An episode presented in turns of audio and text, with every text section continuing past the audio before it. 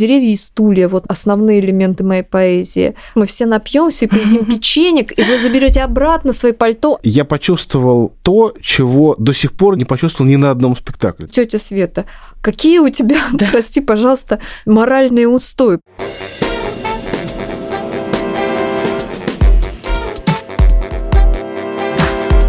Привет! Это подкаст в своем репертуаре, где мы говорим о современном театре. Я Павел Руднев, я театральный критик, работаю и преподаю в школе-студии МХАТ. А я выпускница школы-студии МХАТ, зовут меня Варя Шмыкова. А, сейчас я являюсь актрисой театра «Июль ансамбль».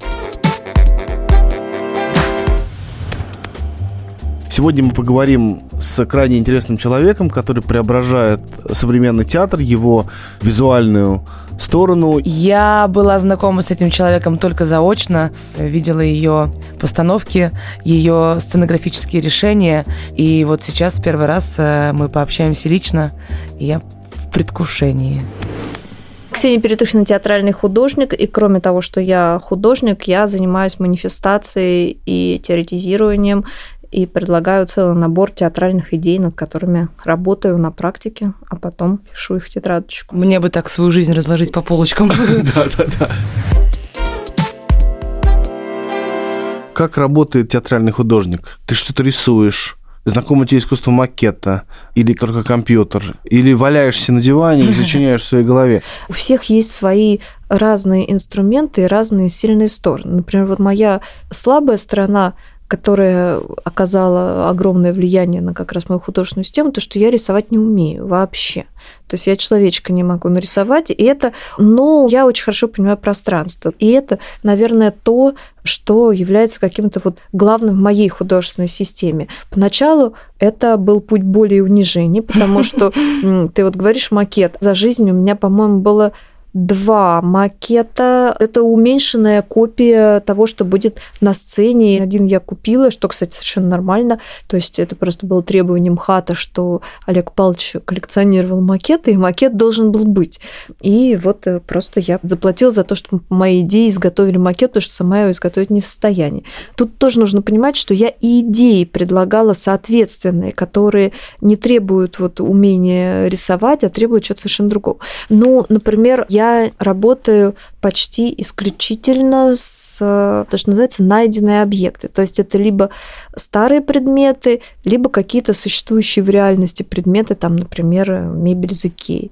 Понятно, что есть исключения, но вот у меня есть такие хрестоматийные моменты, и многие смеются, что я очень часто повторяюсь. Например, я использую деревья, это такие, как бы сказать, сухие ветки деревьев у меня очень часто бывают на сцене, или стволы деревьев. Деревья и стулья, вот основные элементы моей поэзии. Могу про это прямо рассказать, почему Потому что у меня есть какое-то такое представление, что эти спектакли, которые э, я делаю как художник, что это такой мой лес в неком художественном мире объединенном, что у меня растут такие рощи и леса, где много деревьев. Вот я очень люблю пример, э, почему здорово работать со старыми вещами. Вот, например, тебе нужен письменный стол. Вот если ты его закажешь в мастерских, и, например, вы там что-то нарисовали, вот какой он вам нужен, вот я, например, сейчас могу сделать 3D-модель, вот я сделала 3D-модель, и по ней изготовили стол, и он в лучшем случае точно такой, как я просила. А вот я нахожу реальный стол, и в нем, представляете себе,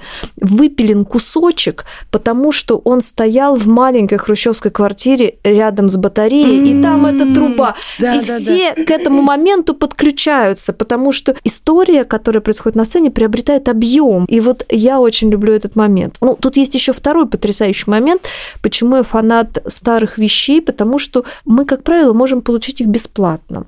У меня есть такой тренд, как бы театр без денег. Обычно mm-hmm. очень радуются, говорят, о, как продюсеры, мы очень хотим про это послушать. Mm-hmm. Действительно, такое есть. Два параметра руководят нашим материальным миром – время и деньги. И, как правило, мы находимся в состоянии много денег, мало времени. Второй вариант – это много времени, мало денег. Это как купить одежду в секонд-хенде. Вы можете найти невероятные вещи, но надо будет поискать, надо будет посозваниваться.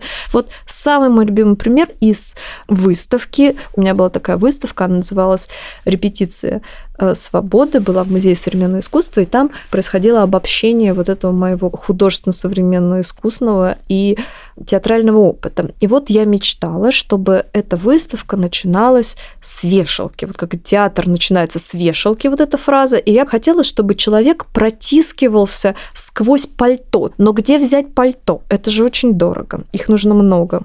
И вот я кинула клич. И я написала в Фейсбуке, что смотрите, друзья, у меня тут будет выставка, она будет в конце сентября, и мне нужно пальто. А ведь у вас есть пальто, и они вам не нужны, потому что на дворе сентябрь, а вы мне их принесете, а я вас впишу в художники этой выставки, а пальто повисят месяц, а потом угу. у нас будет финисаж, мы все напьемся и поедим печенек, и вы заберете обратно свои пальто, а если вам не нужны, я пристрою на благотворительность. И как вот все будет, значит, здорово. Я собрала где-то 200 пальто. Я каждому человеку очень долго и подробно рассказывала, как у меня дела, угу. зачем я этим занимаюсь. Угу. Если ты, значит, привезешь свои пальто, то мы там с тобой кофе попьем. И вот, когда у меня скопилось больше трех пальто, оказалось, что непонятно, как запомнить, где чье пальто. Ну, в общем, вот у нас были эти пальто, фуршеты, на мой взгляд, очень классная выставка. Вот это пример того, как можно без денег и со смыслом. И для театра это невероятно подходящий ход, на самом угу. деле. Мне так понравилась э, история про стол с э, вырезанным отрезком для батареи. У меня, знаешь, какая ассоциация родилась? Помнишь, мы говорили про актеров, которые вот были раньше, какие-то такие, значит, э, ну вот плакатное представление самого классного артиста. Он высокий, у него голос, у него там длинные волосы. А потом э, набирается курс Кирилла Семеновича Серебренникова, где все очень разные. И у меня вопрос, стол с вырезанным местом для батареи интереснее, чем купленный в Икее стол, по мне. И то же самое, когда ты видишь человека с какой-то особенностью, это же интереснее. Почему тогда часто вот мы все хотим, я сейчас говорю не за себя, а, наверное, про какую-то индустрию, увидеть вот это какое-то, простите, арийское представление артиста, что главная героиня, она, ну, она красотка. Она вот, вот она сложена. Главный герой, он по-любому вот такой. Я так это объясняю, что в ответ на культурный запрос любой человек говорит не то, что думает, а то, что, по его мнению, в этом случае нужно сказать. Это не поиск выгоды, выгоды. Это удивительная система подмены, в которой выгоды нет никому ни от чего. Твой любимый поэт Пушкин. Блестя... Вот и ровно такой хочу привести пример. У меня есть прекрасная тетечка. Вот она была у меня в гостях в Москве, и она услышала, что я делала какой-то проект в театре Док, и там есть мат, и возмутилась э, что-то там, она сказала, что это нарушает моральные устои. Я ей говорю, тетя Света, какие у тебя, да. прости, пожалуйста, моральные устои, приди пример. И тут она неожиданно для меня выкрикивает «Паустовский!». Я начинаю хохотать, потому что говорю, тетя, я тебя очень хорошо знаю. Ты читаешь биографии звезд и журнал «Семь дней». Ага. Никакого Паустовского ты не брала с детства в руки. И я хочу сказать, что грусть в том, что это касается не только моей тетечки и женщин на фокус-группах, но и режиссеры современные очень часто э, ставят спектакли не о том, что считают нужным, mm-hmm, а о том, о чем современный режиссер в их понимании должен. Mm-hmm. И это вот тоже, мне кажется, одна из каких-то огромных задач вот сейчас искусства и театра – это дать человеку возможность выглянуть из-за этого воображаемого двойника, потому что эта система двойничества, она тотальная. Меня сейчас максимально просто относят в школу на какой-нибудь урок литературы, истории, чего угодно, когда тебе, ну, нужно ответить домашнее задание, и ты отвечаешь то, что хотела бы услышать учительница, а не свое мнение. И сейчас, к сожалению, у актеров, которые считаются такими легкими, свободными, тоже есть такая проблема, когда приходит режиссер на первую встречу, просто обменяться мнениями и спрашивает тебя, ну как тебе вот этот там персонаж, или вообще спектакль, или вообще там театр. А видно, как люди, они начинают придумывать какие-то нужные формулировки, а мне кажется, что честнее там ответа, что я не знаю, там ответ на этот вопрос, или я равнодушна к нему, или мне кажется, что нам нужно всем пойти и посмотреть Гриффина, например, а не театром заниматься. Это тоже ответ. Ты знаешь, э, тут нет никакого спора с тем, что ты говоришь, угу. но вот я бы просто добавила, что, на мой взгляд, здесь вопрос же не только в том, что ты решилась сказать, а я вот скажу про Гриффинов и все. Вопрос в том, что вот это неприсутствие человека, когда он всегда говорит про то, к чему он абсолютно тотально равнодушен, про Паустовского mm-hmm. или про... Ну, я сейчас Паустовский, это просто, мне кажется, это хороший очень пример, то у нас нет навыка и умение анализировать, угу. высказывать свое мнение. И это все нас подводит да, да. к главной теме, теме свободы, которая, на мой взгляд, это мышца, которую нужно качать. И когда ты ее совсем не качаешь, то у тебя очень бедная, сплющенная личность. Мы не можем иметь активную какую-то гражданско-социальную, потому что нужно уметь хотя бы просто сказать, что я думаю. Хорошо, хочу вот уйти в детали. Ты говоришь, Олег Табаков, макет. И я понимаю, о чем идет речь. Речь идет о спектакле Марата Гасалова «Сказка о том, чего мы можем, а чего нет». Это спектакль о том, как в сталинское время в Москве, которая полна полицейского надзора и контроля человека, вдруг зарождается мистика, мистическая любовь. И главный милиционер, который думает, что у него все под ногтем, да, оказывается перед лицом э, непостижимого. Это действительно был спектакль выдающийся, без всякого сомнения. И я этот пример всегда привожу, когда я рассказываю о современном театре. В этом спектакле я почувствовал то, чего до сих пор не почувствовал ни на одном спектакле. В этой работе твоя сценография воздействовала на меня не только визуальным, пространственным взаимоотношениями, там, какими-то чувственными и так далее, но она воздействовала на меня температурой. Мне в первой части спектакля было жарко, угу. во второй части было холодно.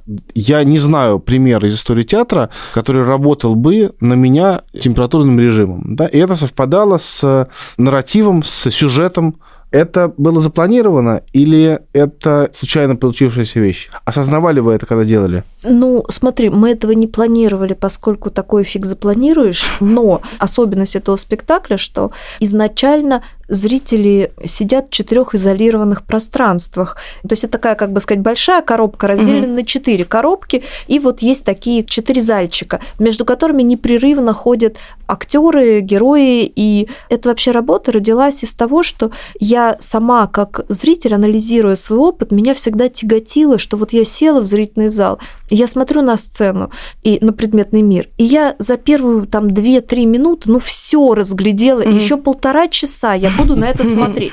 И вот я задала себе такую задачу, как минимизировать вот эту визуальную часть, как mm-hmm. сделать так, чтобы вот, чтобы оставить такую часть стола, которую мне не надоест вот то время, которое я выделяю для пребывания вместе с ней, как сделать, чтобы это работало. И вот этот спектакль для меня был экспериментом в эту сторону. То есть здесь смотрите, какая потрясающая история, что ты всегда не видишь трех четвертей. Угу. А история происходит везде. Даже за тобой. Да, зрители изначально вот эти самые мистические менты разводят по их четырех комнатках, вы сидите в таком небольшом изолированном пространстве. И вот очень люблю это ощущение современной жизни, мне кажется, вот оно как, как раз там передано, когда, например, реальность не предназначена, не развернута к тебе фронту. Вот, например, если ты сидишь в больнице, а какой-то там врач прошел с чашкой чая, ты очень хорошо понимаешь, что он налил себе чай из кулера и идет, но он не для тебя это делает, но ты хорошо прочитываешь. И вот там весь спектакль сделан на этом ощущении,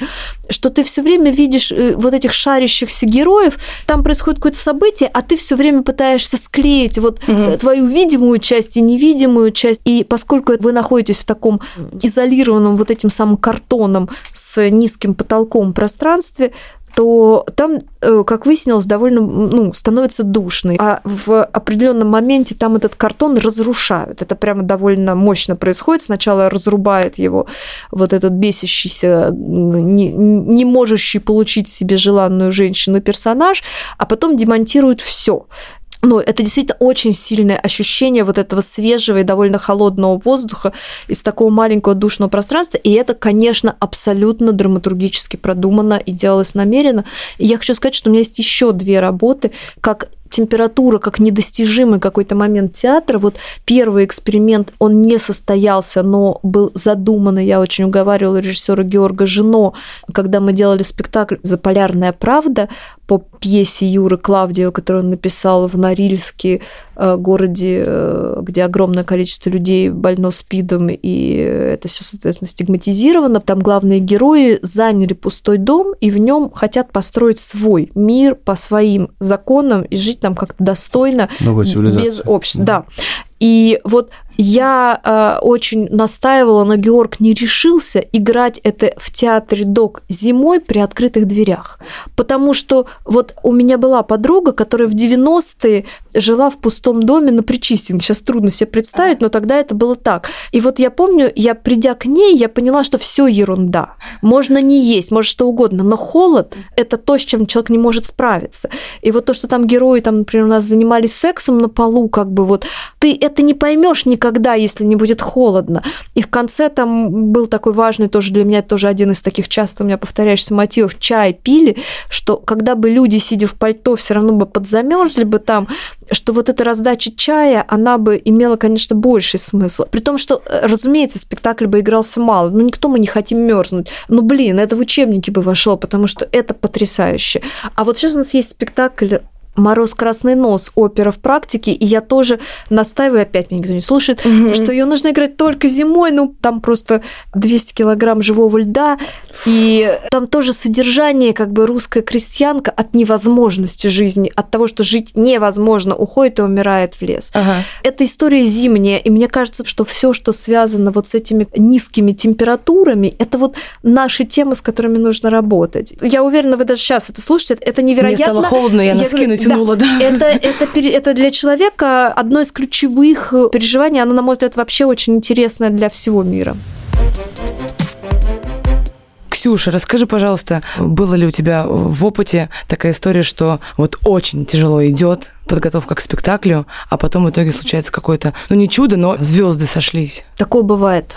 Но вот особенно хотелось бы, наверное, рассказать про спектакль «Утопию», потому что в нем это было очень-очень выражено его подготовке, в замысле. Вот в Театре наций у меня был спектакль, очень хорошо воспринят, и более того, мне даже за него дали золотую маску как э, художнику. Назывался спектакль «Дыхание». Так «Дыхание» или «Утопия», я не понимаю. «Дыхание». дыхание. Я начала с «Дыхания», ага, потому ага, что ага. я запрягаю с «Дыхания». И вот в работе над этим спектаклем мы очень сблизились с э, монтировщиками и вообще с цехами.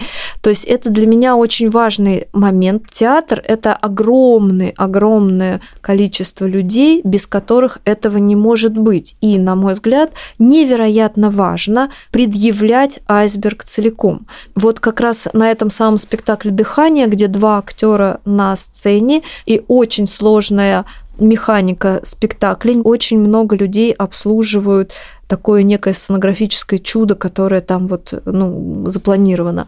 И для меня было очень важно убедить, что все, кто работает за стенкой, должны выходить кланяться. Угу. Спектакль такой, вы приходите в зал, и перед вами стоит белая стенка, и на ней так вытянута как бы вдоль этой стенки такая стандартная европейская квартира, все такое белого цвета. Языки. Да, угу. да, нейтральная вытянутая квартира. И вот когда начнется спектакль, эта стенка стенка поедет, и она очень за спектакль, медленно, очень, да, очень невидимо, я, я даже я не вижу, да, да, да. да вот эта стенка будет ехать, и за время спектакля она с двух метров отъедет на 11 метров, и вот есть люди, которые на поклонах только замечают, что это произошло. В этом есть смысл про расширяющуюся вселенную. Там все время из шкафа, из стиральной машинки, из кухонного шкафчика достаются, достаются новые одинаковые предметы. То есть там, например, достается сушилка для белья, и их потом станет 7 штук за спектакль. Угу. То есть это такая попытка рассказать о жизни человека, измерив ее в вещах. И вот было очень важно, что на поклоны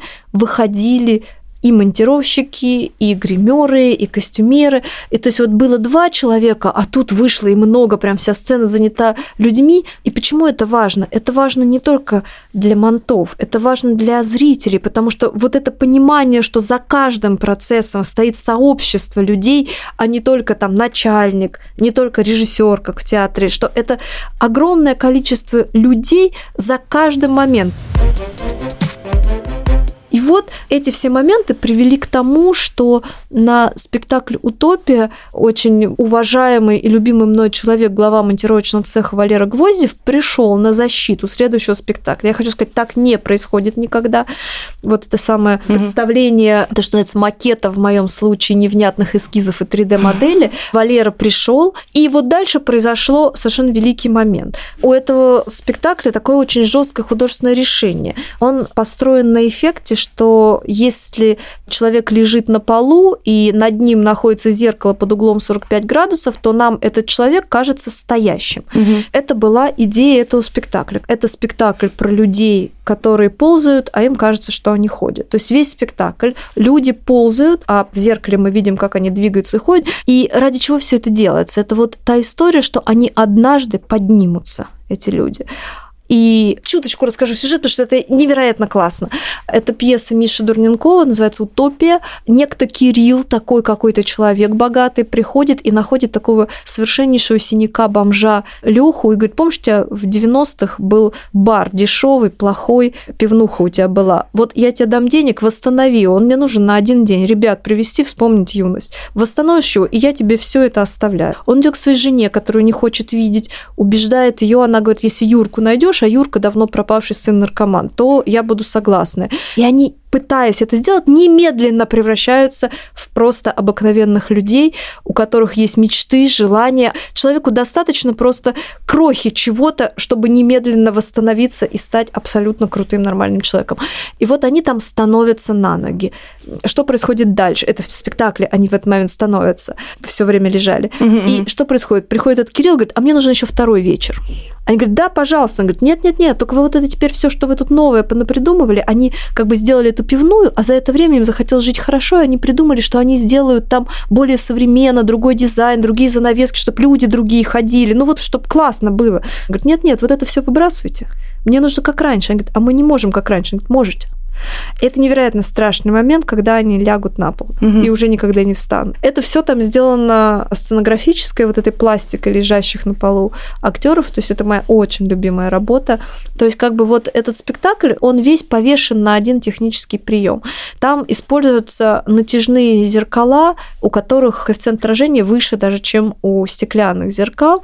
И эти зеркала, к ним, если дотронуться пальцем, там останется палец. Это тонкая пленка, такой, как бы сказать, натянутый целлофан, покрытый напылением зеркальным, но только на нем ничего нет, никакой защитного слоя. То есть, если ты его поскребешь пальцем, там тут же окажется дырка. То есть до него нельзя дотронуться. Mm. Это совершенно одноразовая пленка, и мы ее используем как многоразовую, потому а. что Валера взялся беречь этот спектакль. Вот это просто его а. решение.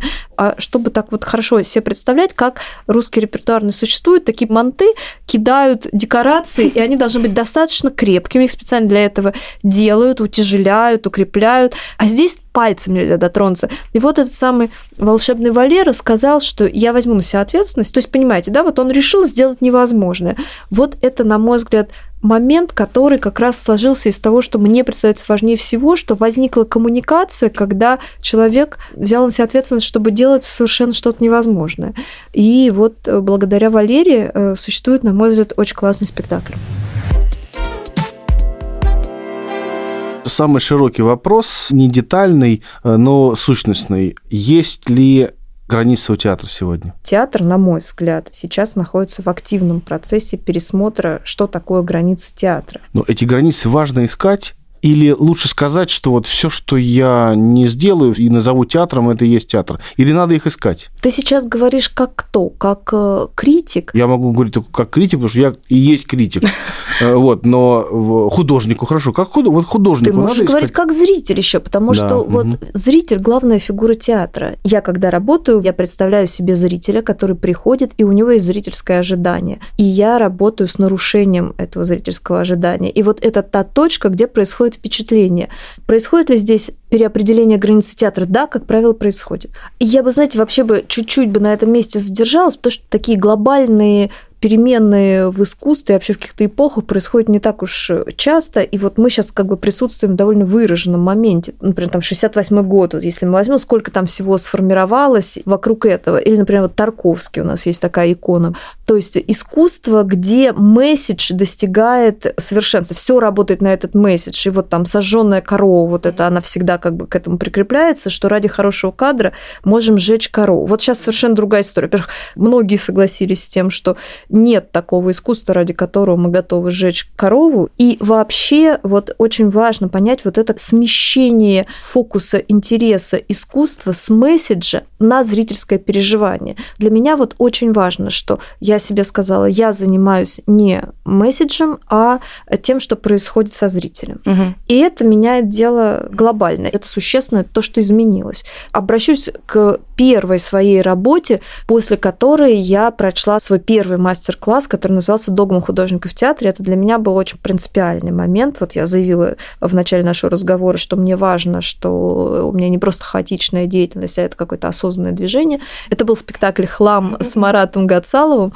И для меня это вот был первый спектакль, где у меня как-то, я считаю, сложилась вот художественная система, которую я до сих пор развиваю. И вот термин, взятый из современного искусства, это термин введен Ильей Кабаковым, вот я впервые для себя применила к этому спектаклю, это термин «тотальная инсталляция». Что такое инсталляция? Это вот мы сейчас здесь сидим, вот, например, вот я стучу, это стакан с водой, он стоит на столе, и я могу сказать, что вот выставочным объектом является стакан. Мы все смотрим на этот стакан. Второй вариант. Вот все, что сейчас происходит в этой комнате, все мы, это есть тотальная инсталляция. Чем отличается? Когда зритель шагнет в эту комнату, в первом случае он может просто посмотреть на нашу инсталляцию стакан, во втором случае он уже внутри искусства. Uh-huh, uh-huh. И он, что очень важно, тоже является уже частью этого искусства. Как это работает в театре? В том самом театре с бахромой, о котором я говорю, театр начинается в тот момент, когда выключают свет. В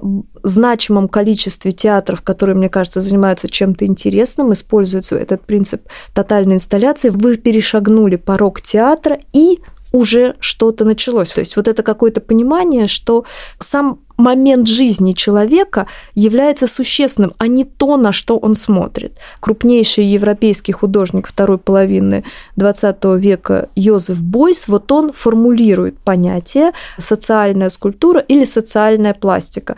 Что Бойс имеет в виду? Он говорит, что общество подобно воску. Если сообщать ему тепло, оно меняет форму. Он говорит, что нам не нужна картина на стене, нам нужно осмыслять жизнь человека. Вот как бы точка приложения искусства. Откуда все это идет? От Второй мировой войны, от человеческой катастрофы, от Освенцима. Нас не спасло прекрасное искусство. Под прекрасную музыку включались кнопки газовых камер.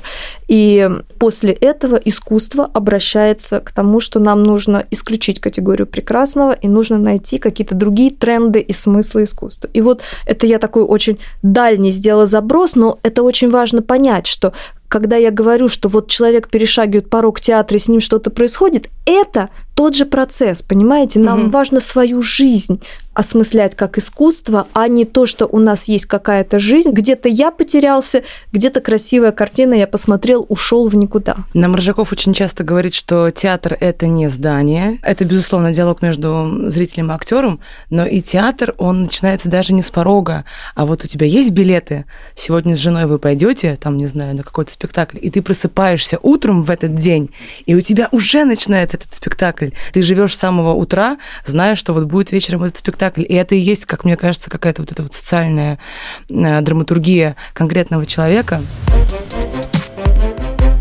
Хорошо, вот ты говоришь про Йозефа Бойса, который говорил о том, что после и Первой, и Второй мировой войны возникает проблема, ну, связанная с тем, что искусство не может существовать без влияния на жизнь, и нужно вкладываться не в искусство, а в жизнь строительства. Э, мы имеем прекрасное российское искусство, что сейчас, что в прошлом, и масса художников, масса идей, масса свершений, а дальше мы выходим на улицу и видим тотальное бестилие российских городов, вообще отсутствие какой-либо эстетики. В чем проблема?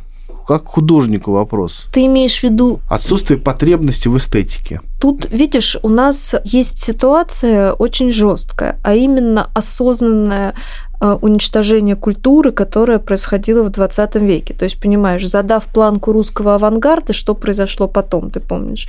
Соцреализм и железный занавес. Это все не просто так, понимаешь, да? Это огромная травма. И, конечно же, ну, например, вот сейчас, мне кажется, визуальное восприятие у наших сограждан совершенно равно восприятию такого сейчас, как я бы сказала, условного европейца или американца, потому что оно просто наверсталось за счет какой-то насмотренности и тому подобное. Но через что развивать в человеке вот это желание к творчеству? Вот творчество же не в смысле учить стихи и вот, значит, э, читать. А вот, э, вот это вот... Варя, это моя вот любимая тоже тема сейчас, Паша. Это прямо вот сразу я стреляю и в тебя, и в тебя ответами, потому что это вот, например, э, моя больная тема – это ЖКХ-арт. То есть вот когда... Ой, хорошо. А, да, хорошо. Да, вот видите, мы сразу веселимся. Вот. А, но как бы Бойс говорит фразу «каждый человек художник», и э, как и бы сказать... тоже художник. А, вот понимаешь, ну, да? И я такая вся ну, позитивная, как человек художник. Когда мне говорят ЖКХ то есть я как бы готова брать там мачете или что. Вот. Но вот смотрите, то, чему учат детей в кружках, делать там березку из сердечника для туалетной бумаги и что-то такое, ведь по-хорошему-то ведь люди ЖКХ делают то же самое, mm-hmm. то, чему их научили в детстве, и хотят, чтобы их продолжали за это хвалить. Mm-hmm. И вот ты говоришь, почему такой плохой вкус? Ну, как бы изготовив э, березку сердечника от туалетной бумаги, ты прямо сразу понимаешь, да, в Монолизу ты не прыгаешь. Ты вот и дальше хочешь что-то сделать лебедя из... Э, Шины. Да, и пальму из э, спрайта.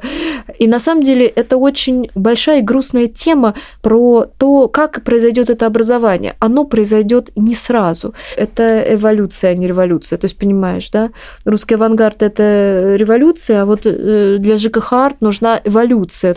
Я когда работаю в Европе, я очень все время внимательно пытаюсь рассматривать тамошний опыт людей, устройство искусства, устройство театра в попытке понять, в чем кроется разница.